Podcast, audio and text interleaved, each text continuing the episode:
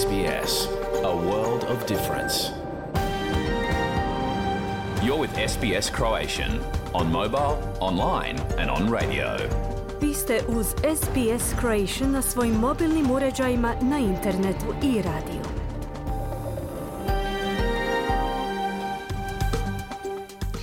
SBS odaje priznanje tradicionalnim vlasnicima zemlje s koje danas emitiramo program na hrvatskom jeziku. Ovim izražavamo poštovanje prema narodu Vurunđeri Voj Vurung, pripadnicima nacije Kulin i njihovim bivšim i sadašnjim starješinama. Također, odajemo priznanje tradicionalnim vlasnicima zemlje iz svih aboriđinskih naroda i naroda s otoka u Toresovom tjesnacu, na čijoj zemlji slušate naš program. Dobar dan svima koji ovaj program SBS-a na hrvatskom jeziku slušaju uživo u petak 29. prosinca. Pozdravljamo i one koji će ovaj program slušati u repriznom terminu u subotu 30. prosinca u 14 sati. Ja sam Ana Solomon. Kao i svakog petka i danas vam donosimo osvrte najvažnijih zbivanja ovog tjedna u Australiji, Hrvatskoj i svijetu. No budući da je danas posljednji petak 2023. godine, osvrnut ćemo se i na najvažnija zbivanja na političkoj sceni u zemlji i svijetu. 2023. bila je godina krvavih sukoba u Gazi i Ukrajini, dok je neuspjeh referenduma o uspostavi glasa prvih naroda obilježio domaću politiku. Prije godišnjeg podsjetnika čućemo tjedni osvrti za Zagreba. Klara Kovačić izdvaja raspravu jesu li božićnice za umirovljenike potkupljivanje birača u oči izborne godine. Program počinjemo pregledom tjednih vijesti iz Australije i svijeta. Slušajte nas.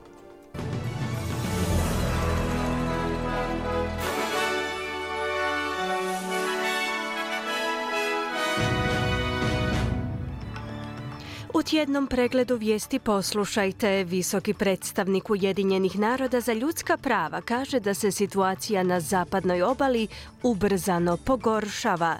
Zrakoplov s 276 indijskih putnika je sletio u Mumbai nakon što je četiri dana bio prizemljen u Francuskoj zbog istrage o mogućoj trgovini ljudima.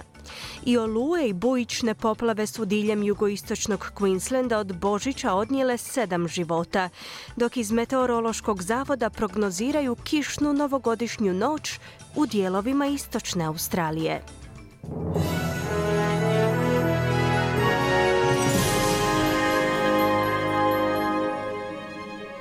Slušate tjedni pregled vijesti izbivanja radija SBS. Ja sam Ana Solomon. Čelnik Ujedinjenih naroda za ljudska prava je obratio pozornost na zapadnu obalu, gdje se, kako kaže, situacija ubrzano pogoršava. On izvještava o porastu napada doseljenika i slučajevima nasilja od strane izraelskih snaga sigurnosti protiv palestinaca. Volker Turk, visoki povjerenik Ujedinjenih naroda za ljudska prava, kaže da je broj žrtava velik. From 7 October to 27 December this year, 300 Palestinians, including 77 children, have been killed in the occupied West Bank. Od 7. listopada do 27. prosinca ove godine 300 palestinaca, uključujući 77 djece, je ubijeno na okupiranoj zapadnoj obali. U istom tom razdoblju izraelske snage sigurnosti uhitile su više od 4700 palestinaca, uključujući oko 40 novinara. Istovremeno izraelske vlasti su nametnule oštra i sustavna ograničenja kretanja palestinaca preko zapadne zapadne obale, zaključuje Turk, koji je tom prilikom pozvao na hitan prekid upotrebe vojnog oružja tijekom operacija provođenja zakona kao i na prekid proizvoljnog pritvaranja palestinaca te na ukidanje ograničenja njihovog kretanja. Iz izraelske vlade su kazali da više neće izdavati automatske vize za zaposlenike Ujedinjenih naroda, optužujući UN za, citiramo, suučešništvo u Hamasovim taktikama. Glasnogovornik izraelske vlade Eilon Levi je kazao da su međunarodni dužnosnici predugo svaljivali krivnju na Izrael kako bi prikrili činjenicu da zapravo podržavaju Hamas. in failing to condemn Hamas for hijacking aid and failing to condemn it for waging war out of hospitals, they have been complicit partners in Hamas's human shield strategy. Propustivši osuditi Hamas za otimanje pomoći kao i za vođenje rata iz bolnica, međunarodni dužnosnici su se pokazali kao suučesnicima u Hamasovoj strategiji ljudskih štitova. Iznevjerili su svijet. Zahtijevamo globalnu odgovornost, a sada mi vodimo vlastitim primjerom. Iz Ministarstva vanjskih poslova su objavili da se zahtjevi za vizu od strane UN-ovih zaposlenika više neće odobravati automatski, već će se umjesto toga razmatrati za svaki pojedinačni slučaj, pojašnjava Levaj. Zrakoplov s 276 indijskih putnika je sletio u Mumbai, nakon što je četiri dana bio prizemljen u Francuskoj zbog istrage o mogućoj trgovini ljudima. Sigurnosni i imigracijski službenici su ispitali putnike po njihovom dolasku i mnogima je dopušteno da odu nakon ispitivanja. Putnici su izbjegavali medije dok su napuštali zračnu luku. Let rumunjske čarter kompanije Legend Airlines je poletio iz Dubaja prema Nikaragvi, s tim da je jučer, nakon policijske intervencije, bio prisiljen sletjeti u francusku zračnu luku Chalons-Vatrai. Nakon policijskog ispitivanja dvije osobe protiv kojih se vodi istraga temeljem optužbi za krijumčarenje ljudi su stavljene pod status svjedoka pomagača. Vlasti kažu da je dodatnih 25 osoba, uključujući petero djece, ostalo u Francuskoj gdje žele zatražiti azil. Iz organizacije Lifeline podsjećaju Australce da je prekomjeran stres i osjećaj izoliranosti vrlo česta pojava tijekom blagdanskog razdoblja, te da s povećanim pritiscima i očekivanjima često dolazi do pogoršanja emocija. Iz ove dobrotvorne organizacije kažu da unatoč radosnim i veselim prikazima blagdanske sezone, čimbenici kao što su povećani financijski pritisci, povećane obiteljske napetosti i pojačani osjećaj usamljenosti često izazivaju složene i teške emocije kod ljudi. Iz australske podružnice Lifeline se oglasio Chris Siriokos, kazavši da je normalno da se neki ljudi u ovo doba osjećaju tjeskobno i usamljeno. You can um, attend community events. There are a number of community events across the country over um, the holiday break. Možete prisustvovati brojnim društvenim događanjima. Postoji čitav niz društvenih događanja diljem zemlje tijekom blagdana. Ovi su događaji dobra prilika da upoznate druge ljude. Možete napraviti popis stvari koje volite raditi, bilo da volite šetati, čitati, pisati, kuhati ili crtati. Ako ste zauzeti aktivnostima koje volite obavljati, u tom slučaju ćete se možda osjećati usamljeno u manjoj mjeri i što je najvažnije, obratite se prijateljima, obitelji ili telefonskoj liniji za podršku kao što je Lifeline, izjavio je Siorokos. U Lifelineu su također objavili vodič za odmor sa savjetima o upravljanju stresom i mentalnom zdravlju tijekom za mnoge ljude teškog razdoblja. Oluje i bujične poplave su diljem jugoistočnog Queenslanda od Božića odnijele sedam života. U međuvremenu tamošnji stanovnici su upozoreni da se pripreme za toplinski val. Više od 120 tisuća domova i poslovnih objekata je tijekom ekstremnih vremenskih neprilika ostalo bez električne energije.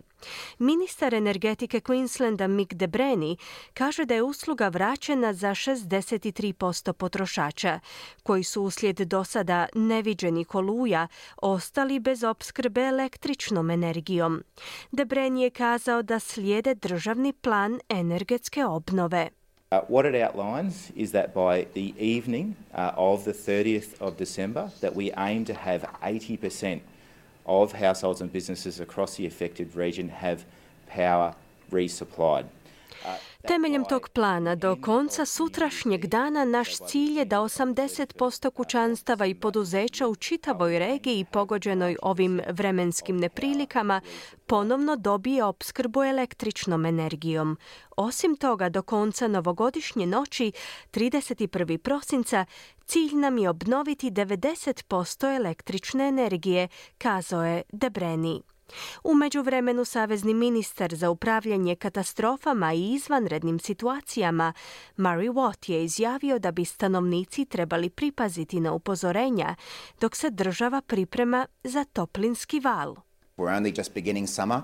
Uh, we're likely to see other extreme weather over the coming weeks and months, so please stay across those... Tek smo na početku ljeta. Vjerojatno ćemo vidjeti i druge ekstremne vremenske prilike u nadolazećim tjednima i mjesecima. Stoga se pridržavajte tih upozorenja jer bi vam to moglo spasiti život, prokomentirao je ministar Watt. Iz vlade Queenslanda su kazali da je financijska pomoć za osobne poteškoće dostupna stanovnicima poplavama pogođenih zajednica na krajnjem sjeveru te savezne države, koje su ostale izolirane nakon što se ciklon Jasper prošlog tjedna obrušio na tu regiju.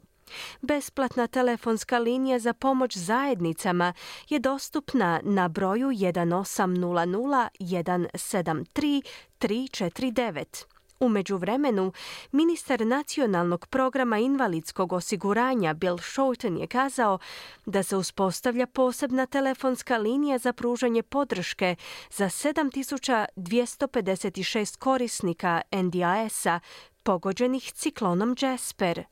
Pogođene se potiče da prije svega nazovu NDIS-ov nacionalni centar na broj 1800 800 110 umjesto da odlaze u njihov ured. Novogodišnja noć bi mogla biti kišna u dijelovima istočne Australije s lošijim vremenskim prognozama tijekom vikenda. Iz meteorološkog ureda kažu da očekuju nastavak obilnih pljuskova s mogućim grmljavinskim olujama u Novom Južnom Walesu i Queenslandu. Sjeveroistočni dio Novog Južnog Walesa će snositi najveći teret oborina u toj saveznoj državi, s izoliranim i mogućim jakim grmljavinskim olujama u novogodišnjoj noći. Za preostali dio obale se predviđaju mjestimični pljuskovi uz mogućnost razvoja olujnog nevremena. Pretpostavlja se da će i Queensland biti pogođen nepovoljnim vremenskim prilikama s najavljenim pljuskovima i grmljavinom u većem dijelu te savezne države, izuzev krajnjeg jugozapada. Slušali ste tjedni pregled vijesti izbivanja u zemlji i svijetu radija SBS. Za više vijesti posjetite SBS News.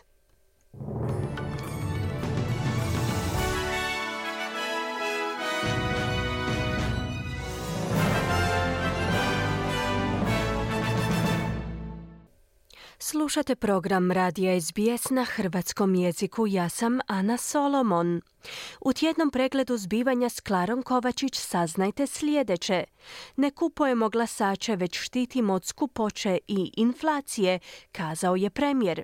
Govorimo i o godišnjici potresa i novim obećanjima vlade, kao i o pripremama za doček nove 2024.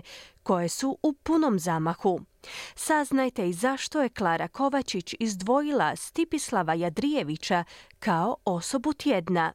O naglascima tjedna sam razgovarala s Klarom Kovačić prije početka programa. Klara, dobro vam jutro. Dobro jutro.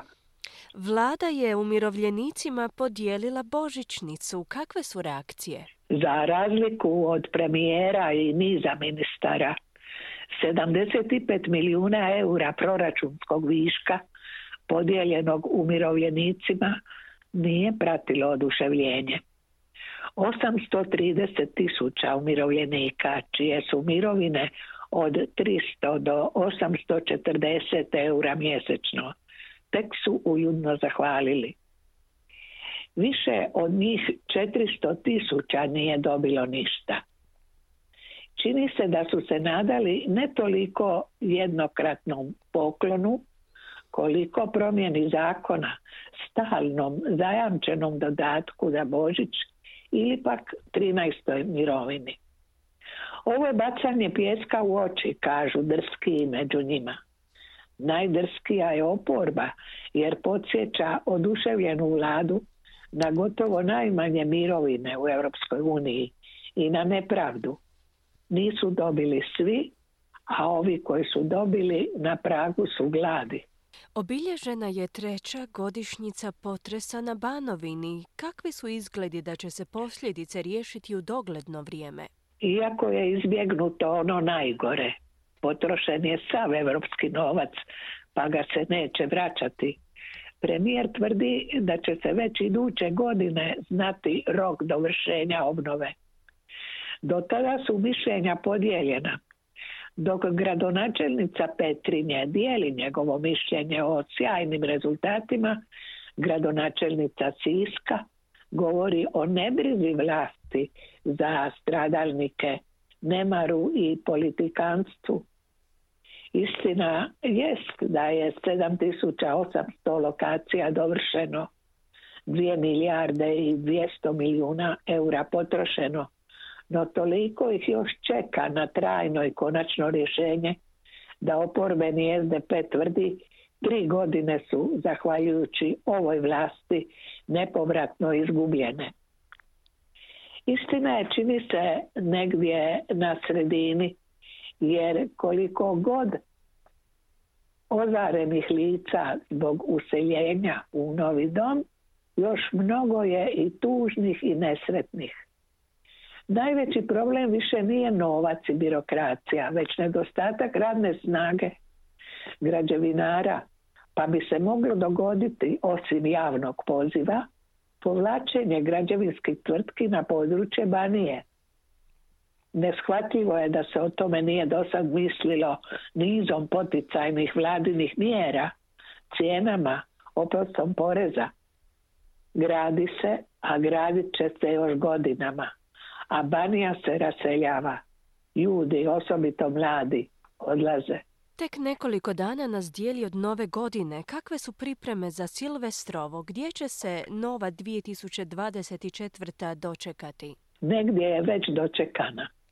U brodu na Kupi, na samom mostu, točno u podne, pio se jučer pjenušac, nazdravljalo dobrosusjedskim odnosima Hrvata i Slovenaca. Našem načinu života, kažu, nakon 18 godina slavija bez granica prema zemljama Europske unije i Hrvatskog ovogodišnjeg ulaska u Schengen i eurozonu. Skijališta Austrije, Francuske i Italije mnoge su privukla cijenom i uslugom. Ski servisi rade punom parom. A u zemlji, a jugo je 14 Celzijevih u Maksimiru, na primjer, trenutak radosti se čeka različito. U konavlima mirisni Božić uz zelenu minestru traje tri dana. Plješivički vinari računaju na rekordnu prodaju pjenušca. Lagan je, odležan, ukusan, jer je loza sa škrtog terena najbolja, pogotovo ako je prati dugogodišnji trud. Počeli smo otvarati šampanjac, kažu, a prvi od 50 tisuća očekivanih turista dolaze. Nema kutka Hrvatske koji se nije pripremio, koji nije u gostima, koji nije domaćin. Pa kakvo bi onda moglo biti finale? Lijep i simboličan. Dan do Silvestrova u Hrvatskom narodnom kazalištu premijera Pustolova pred vratima Milana Begovića u režiji Helene Petković. Tekst star sto godina, prepun tragikomičnih scena kao i vrijeme što dolazi. A djed Mraz sa svojim sobovima i praznim vrećama na putu prema sjevernom polu. Nadamo se da svako dijete ima razloga za radost i da će svako upamtiti baš ovu novu godinu. Učinimo život ljepšim, veselimo se bar ovih dana. Politiku, izbore, inflaciju i prijepore ostavimo. kao da nismo dio svega toga. Ponajprije smrti sukome. Život je jedina vrijednost. I na koncu, zašto je Stipislav Jadrijević osoba tjedna? Jer je za Božića pripremao za blagdana Svetog Stjepana 30-godišnjem mladiću i uspješno presadio jetru pristiglu iz Njemačke. Potom je novu vjetru iz Beča dobila i 70-godišnja pacijentica, te još jedan teški bolesnik. Tri života spašena u jednom danu. Klinička bolnica Merkur u Zagrebu, voditelj transplantacijskog tima i pročelnik Zavoda za abdominalnu kirurgiju dr. Stipislav Jadrijević. Podvig hrvatskog liječnika hrvatskoj medicini osigurava prvo mjesto u svijetu. Dr. Stipislav Jadrijević okružen je vrhunskim stručnjacima različitih specijalnosti. Kirurg, anesteziolog, gastroenterolog, nefrolog, transfuziolog, citolog i patolog dio su njegovog tima. Suvremena oprema i programi transplantacije uz visoku skrb za pacijenta ključ su uspjeha. Klinička bolnica Merkur to radi već 25 godina. Na nedavnom obilježavanju obljetnice prvog presađivanja u Merkuru bila je i mlada žena koja je poslije transplantacije jetre rodila zdravu bebu. Program presađivanja organa posebno je unaprijeđen ulaskom Hrvatske u eurotransplantov sustav razmjene organa koji traži novi podudarni organ, a kako se radi o spašavanju života, takvi pacijenti imaju prednost. Presađeno je dosad samo u Merkuru 1755 jetri, 150 gušterača, oko 1000 bubrega i tri tanka crijeva. Lani je jedan mladić istodobno dobio jetru, gušteraču i tanko crijevo, gotovo nezamislivo u svjetskoj kirurgiji. Transplantirao sam gotovo polovicu od tih 1755 jetri i bio prvi asistent doktoru Branislavu Kocmanu na oko 1200 operacija presađivanja organa, kaže docent Stipislav Adrijević jučer. To je zahtjevan posao, ali kad se pacijent poslije operacije dobro oporavlja, kad mu spasimo život, onda ništa nije teško, pa ni rad na blagdane kao što se to dogodilo i ovaj put. Rezultati su sukladni svjetskim standardima praćenja petogodišnjeg preživljenja, presatka ili pacijenta. Docentu doktoru Stipislavu Jadrijeviću i njegovoj ekipi tek jedno beskrajno hvala. Njima to nije posao, već način života. Oni su zaslužni i za optimizam i za radost na pragu nove godine. Sretna i zdrava bila svima.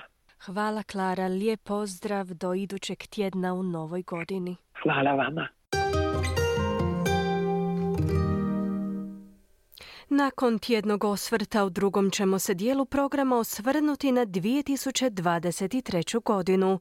Čućemo izbor najvažnijih zbivanja u Australiji i svijetu. Ostanite uz program SBS-a na hrvatskom jeziku. Vi ste uz SBS na hrvatskom uz posljednji program ove godine. Evo izbora najvažnijih zbivanja tijekom 2023. Počinjemo s Australijom. Odbijanje uspostave glasa prvih naroda u parlamentu Australije bila je ključna politička priča 2023. Birači su snažno odbacili referendum kojim se pozivalo na stvaranje tog savjetodavnog tijela. Kroz 2023. u Australiji vodi nas Mirna Primorac s prilogom Grega Dajeta. Bez dvostranačke podrške glas prvih naroda u australskom parlamentu bio je osuđen na propast. Australski glasači odbacili su prijedlog za promjenu ustava. Sve savezne države i teritoriji, osim teritorija glavnog grada, izrazili su negativan stav. Premijer Anthony Albanese pozvao je Australce da se ujedine nakon neuspjeha referenduma, rekavši da nas rezultat ne određuje. I absolutely respect the decision of the Australian people and the democratic process that has delivered it. Poštujem odluku australskog naroda i demokratski proces koji ju je donio. Razmišljajući o globalnim događajima, zahvalni smo što u Australiji donosimo važne odluke mirno i kao jednakopravni građani, kazao Albanezi. Ministrica za pitanja prvih naroda Australije, Linda Burney, izravno se obratila aboriđinima i stanovnicima Torresovog otočja. I know the last few months been tough. But be proud of who you are. Be proud of your identity.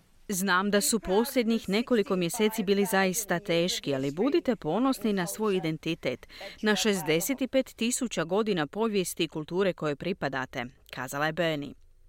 Oporbeni čelnik Peter Dutton okrivio je premijera za neuspjeh referenduma, tvrdeći da Anthony Albanese nije slušao što ljudi žele. If he was going to have a referendum, do it on recognition because 70, 80, 90% of Australians would support recognition being enshrined in the Constitution, but he didn't do that. Ako je već odlučio provesti referendum, trebao ga je provesti o priznanju prvih naroda u Ustavu, jer bi ga podržalo 70, 80, 90% Australaca. No to nije učinjeno, kazao je Dutton.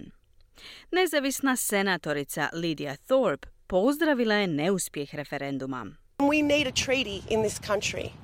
We are one of only a couple of Commonwealth countries in the world that does not have a treaty with its first people. U ovoj zemlji trebamo ugovor. Mi smo jedna od rijetkih Commonwealth zemalja koja nema ugovor sa svojim prvim narodima, kazala je Thorpe.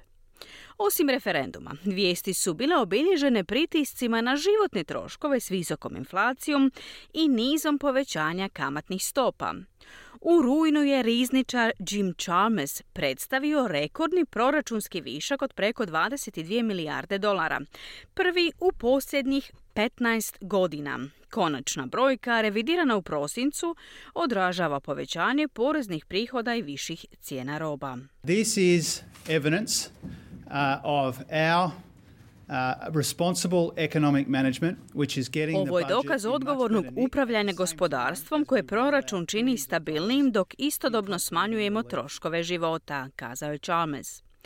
Glasnogovornik za financije u koaliciji Angus Taylor izrazio je nezadovoljstvo, nazvavši gospodarstvo uništenim i Albanizijevu vladu vladom visokih poreza kao i vladom visokih troškova. We've seen interest costs tripling since Labor came to power. We've seen, as I said, 27% increase in income taxes paid. Uh, Vidimo da su se povećanja kamatnih stopa utrostručila od dolaska laburista na vlast. Vidimo povećanje poreza na dohodak od 27% i smanjenje raspoloživog dohodka kućanstava za 8,6% u posljednjih 18 mjeseci, kazao je Taylor.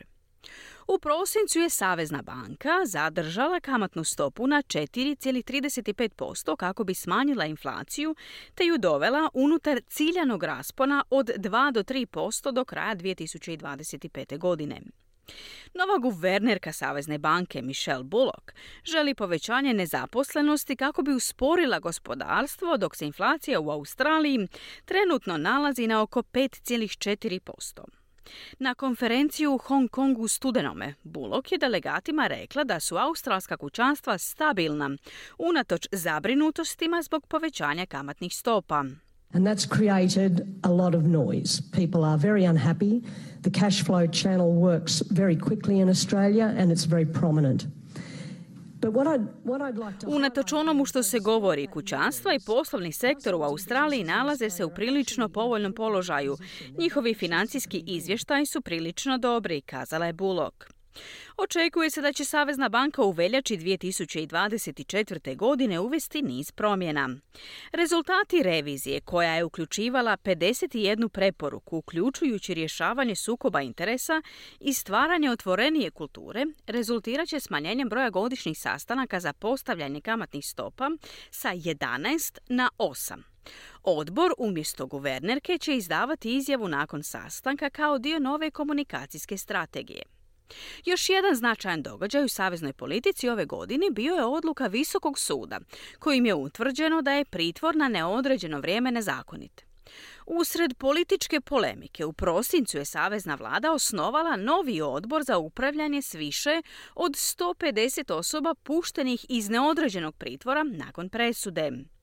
Nakon što je otkriveno da su neki od slobođenih imali kriminalni dosje, Doneseni su zakoni koji su postavili stroga ograničenja, uključujući policijski sat i elektronske narukvice za praćenje. Ministrica unutarnjih poslova Claire O'Neill izjavila je da će odbor savjetovati vladu o mjerama koje treba poduzeti u vezi sa oslobađanjem, uključujući mogući povratak u pritvor.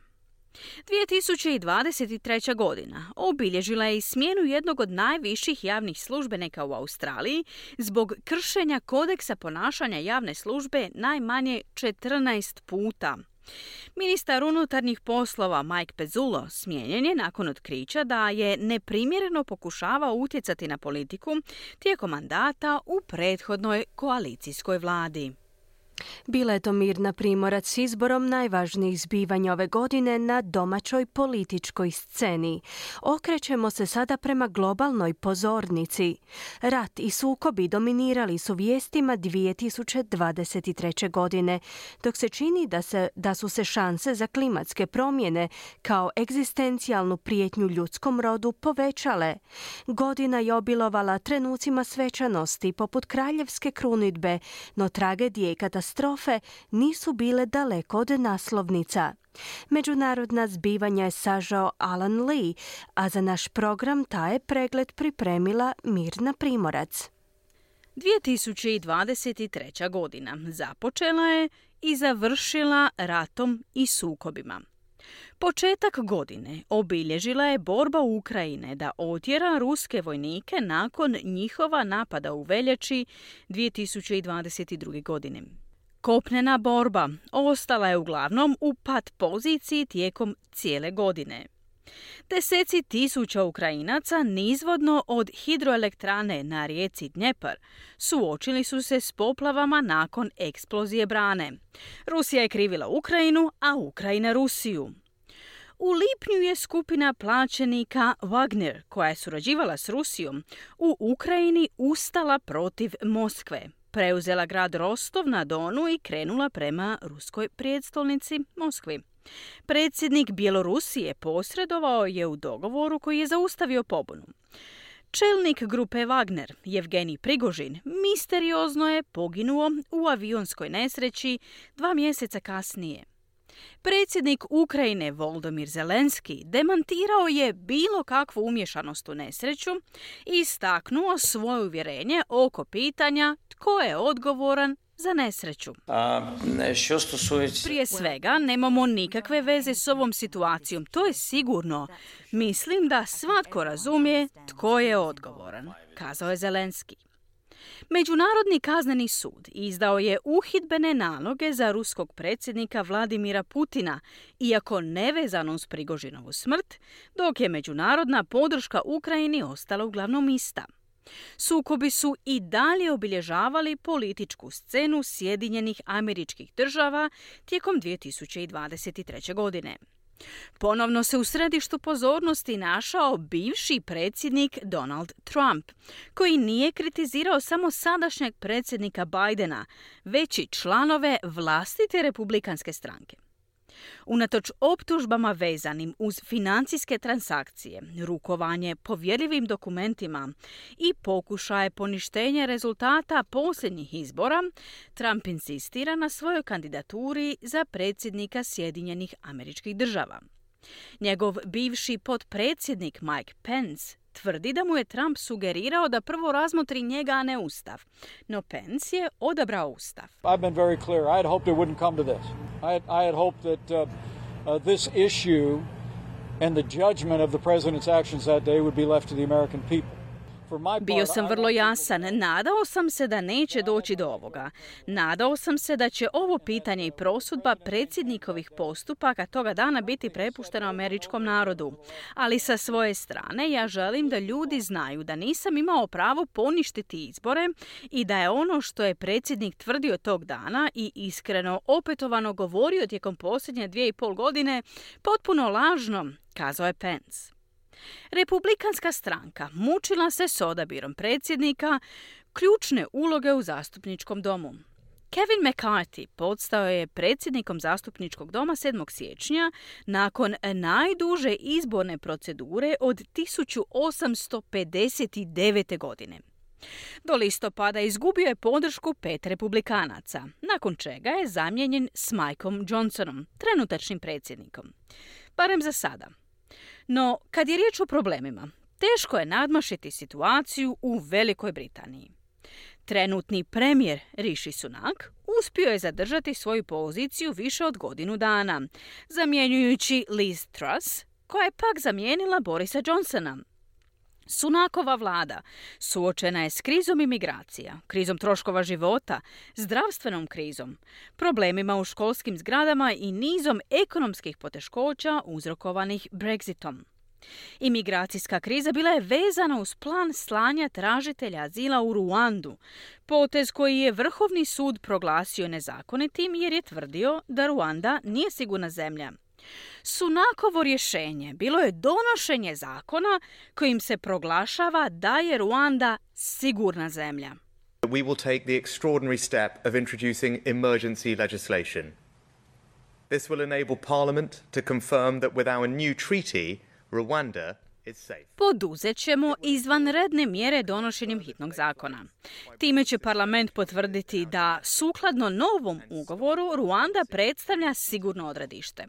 Ovo će osigurati da ljudi ne mogu odgađati letove pokričući sistematske izazove pred domaćim sudovima i blokirati provedbu naše politike, kazao je Sunak. Dok je Britanija pogođena inflacijom i rastućim troškovima života, postavljena su pitanja o visokim troškovima krunitbe kralja Charlesa III.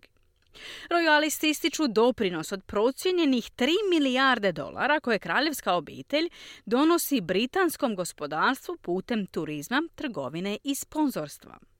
Suprotstavljaju se protivnici tvrdeći da su gotovo 200 milijuna dolara troškovi krunitbe samo prikaz bogatstva i privilegija za starjele institucije. U svečanosti koja datira tisuću godina, novi kralj je okrunjen u Westminsterskoj opatiji. Will you solemnly promise and swear to govern the peoples of the United Kingdom of Great Britain and Northern Ireland, your other realms and the territories to any of them belonging or pertaining, according to their respective laws and customs. I solemnly promise so to do. Will you, to your power, cause law and justice in mercy to be executed in all your judgments? I will. Čuli ste prisegu kralja Charlesa III. A u godini obilježenoj velikim vremenskim događajima, olujama, poplavama, požarima i vrućinama – jedan od najgorih vremenskih događaja bio je uništenje povijesnog havajskog grada požarom koji je bio potaknut jakim vjetrom. Bio je to najsmrtonosniji požar u Sjedinjenim američkim državama u više od 100 godina, uništavajući ili oštećujući više od 2200 objekata. Stotinu ljudi izgubilo je život. Jedan mještanin opisao je brzinu širenja požara kao zastrašujuću, te je kazao da upozorenja nisu bila dovoljna i da nisu izdana na vrijeme. Za žestinu požara okrivljuju se klimatske promjene, a pozivi klimatskih znanstvenika za hitnim djelovanjem bili su stalna tema godine. No, konferencija o klimatskim promjenama COP28 održana krajem 2023. godine u Dubaju razočarala je mnoge, budući da nije bilo volje za postupnim ukidanjem fosilnih goriva. Od listopada globalnim vijestima dominirao je jedan dio svijeta.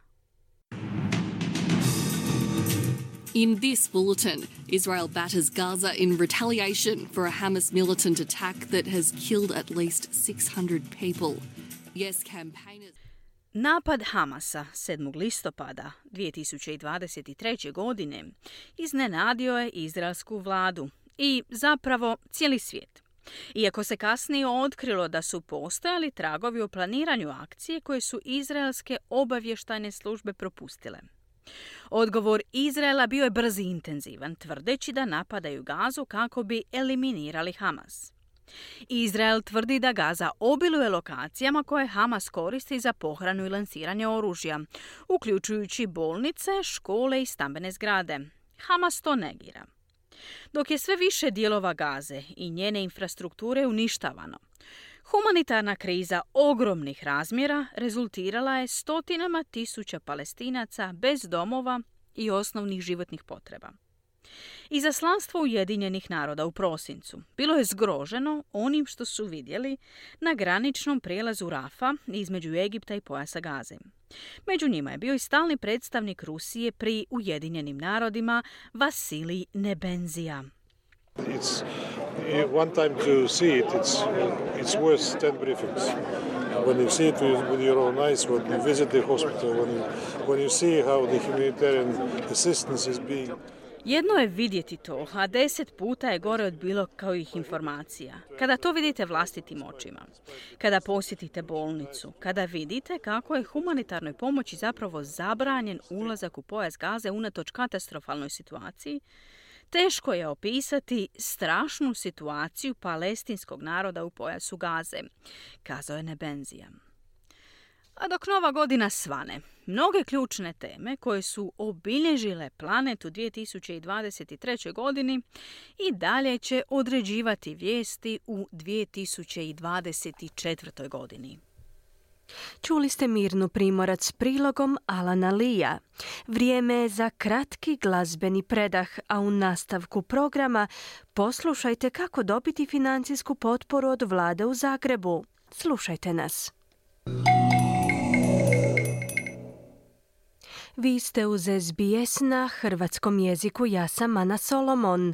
Sredinom prosinca Središnji ured Vlade Republike Hrvatske za Hrvate izvan Hrvatske objavio je rezultate natječaja za dodjelu novčane pomoći. Za pomoć se dva puta godišnje natječu pojedinci i udruge Hrvata izvan Hrvatske. U ovom krugu natječaja vlada u Zagrebu sredstva je dodijelila projektima 113 organizacija u europskim i prekomorskim zemljama. A uočljivo je da se čak 50% svih tih organizacija nalazi u samo tri države Njemačkoj, Austriji i Australiji. Ukupno 12 udruga i organizacija australskih Hrvata je dobilo financijsku potporu u rasponu od 3 do 18 tisuća eura, odnosno od približno 5 do 30 tisuća dolara. Odluku o dodjeli financijske potpore kao i sam proces natječaja komentira Zvonimir Kurtović, predsjednik Hrvatskog društva Sidney i član Savjeta vlade za Hrvate izvan Hrvatske. A, vidite kao evo, član savjeta evo već dvije godine, evo skoro treća godina, a, i, i sigurno da po tom pitanju radimo e, što Hrvatska država to već radi dugi niz godina, samo znači pristupi taj, ljudi nisu možda upoznati s tim, ne ljudi kao ljudi osobno, ali evo kažem kao organizacija. I to smo, i naravno kad sam se prihvatio ovog e, tog posla, gdje smo rekli da pošto Hrvatska država ovo godine, ja mislim, ima milijun i ne znam koliko tisuća eura je pomoć Hrvatima u dijaspori. Znači hrvatskim udrugama, organizacijama, posebno udrugama, organizacijama kao što su e, kao što sve znamo da su znači neprofitabilne i da se bave promocijom kulture, jezika, sporta i, i ta poveznica, naravno e, ta poveznica između Hrvatske i, i dijaspore. I ovom prilikom, kaže evo to što ste naglasili, e, iz Australije, znači dobilo je dosta ljudi, ali a vjerujem da je moglo još i više. Jer na neki način, ne znam, mi pošaljemo, ja osobno, ali evo kaže diplomatska konzularna predstavništva, pošaljemo email kad Hrvatska država raspiše natječaj, mi pošaljemo email da se mogu, znači da je, da je određene kriterije gdje se te udruge ili organizacije, ali kaže, naglasio sam i prije i pojedini pojedinci koji ne mogu žive da mogu dobiti neku jednokratnu pomoć da ima način na koji se to može dobiti. I zato kažem, to je stvarno jedna e, rijetka jedna gesta i zemlja u svijetu koja to radi. Znači da je toj e, državi stalo do naše dijaspore. Evo kažem, e, vi ste to nabrojali, evo kažem, ima ih dosta, a kažem, vjerujem da je moglo biti više. I Hrvatska raspiše, e, država raspiše natječaj, savjet raspiše natječaj dva puta godišnje i evo ove prilike rekao bih, ja ne znam da bih sad nabrojao sve, ali kažem, e, Art Croatia School je dobila, Hrvatska Croatia House je dobilo, Hrvatski folklorni ansambl u Sydney. Ovo je bilo za projekte, znači od svih tih organizacija i udruga, znači za projekte. Ovima treba kupiti nove ne znam, e, nošnje ovima treba, e, ne znam, ima, ih toliko puno, ali kažem, imam način na koji se to može napraviti, ima način na koji se to može dobiti i da nije to tako jako teško. Zato ovom prilikom još jednom bih apelirao na sve udruge, na sve organizacije, ako e, u, u budućnosti, znači biti, biti će opet iduće godine, da se prijave. Ja ću opet poslati email svim onima, ali ako ja nemam, nije do, kažem do mog broja imala nije teško doći i po bilo kojem pitanju, ovom pitanju da može znači dobiti od ne znam od 5000, 3000 eura do ne znam može do 20.000. Zavisi od projekta, zavisi od, na, od, od načina za kojim je to što potrebno, oni to procjene, ali kaže ima određena kriterija po kojoj se to mora ispuniti, napraviti sve da bude otvoreno, transparentno i evo, kažem, E, imamo priliku i, i onda znači olakšati radi tim udrugama, organizacijama koji mogu biti znači za budućnost i da i njima bude olakšan rad. Rekli ste da bi moglo još e, više biti ovaj, organizacija e, dobiti sredstva iz Hrvatske, no svejedno kad, kad pogledate u odnosu na prije možda dvije godine, jeste li zadovoljni brojem, rastom broja donacija iz Hrvatske i iz države? Pa vidite, jesam, ali jesam sigurno, ali kažem da još e, ono što ste vi nabrojali, 50% dođe Njemačka, Austrija, evo Australija. Znači, ajde nešto već, znači da radimo nešto. Jer kažem, ja individualno znam, poznajem dosta ovih ljudi iz ovih organizacija i kažem uvijek ja im pošaljem ima, ali onda oni, ja kažem, nemojte čekati do zadnji dan da se to treba ispuniti. Jer, kažem, nije to problem ispuniti i evo tu je, kažem, i generalni konzulat na usluzi, gospodin e, generalni konzul, gospodin Glasović, kažem, po bilo ko da imao neko pitanje, nazvao je mene ili imao vremena otići kod njega i pomogao im je to ispuniti, uputili smo ih, i, jer jako je važno da ta papirologija bude ok. I onda znači dodjela sredstava ide po ima nekom kriteriju, ali kažem evo ja sam individualno razgovarao posebno ovima u New South i oni su stvarno oduševljeni i zadovoljni, ali evo kažem iduće godine ćemo poraditi da to bude, da to bude još. Znači određene organizacije prave neke projekte. Na osnovu tih projekata oni mogu napraviti što traže, kako rade, koliko im je sredstava potrebno, mogu tražiti ono 20 ili 30, ali nek dobiju 10 je opet bolje nego da je ništa. Ali kažem, ja bi tu naglasio stvarno ovaj, središnji odbor hrvatskih etničkih škola Savezne države Novi Južni Vels, što sam kažem, već sam im dva, tri puta to govorio, ali evo, javili su se, dobili su 10.000 eura, što će im naravno puno olakšati njihov rad, jer znamo da su volonteri, ali kažem njihov rad e, njih samih i da oni mogu to znači prenijeti na tu djecu, ali evo kažem, to su te neke stvari što se tiče kulture, pa tako i sporta, jezika, evo ne znam, imamo ih tu od katoličkih centara, znači svi oni su sportskih centara, sportskih udruga, mogu se javiti, mogu se obratiti.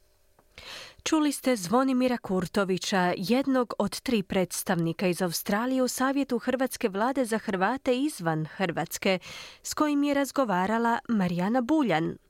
I bilo je to sve u ovom programu, a i u ovoj godini. Program je uredila Marijana Buljan, ja sam Ana Solomon. Hvala vam na pozornosti nadamo se vašem društvu i u novoj 2024. Podsjećamo da su naši programi na rasporedu ponedjeljkom, utorkom, četvrtkom i petkom od 11 do 12 sati te subotom od 14 do 15. Ugodan dan i do slušanja.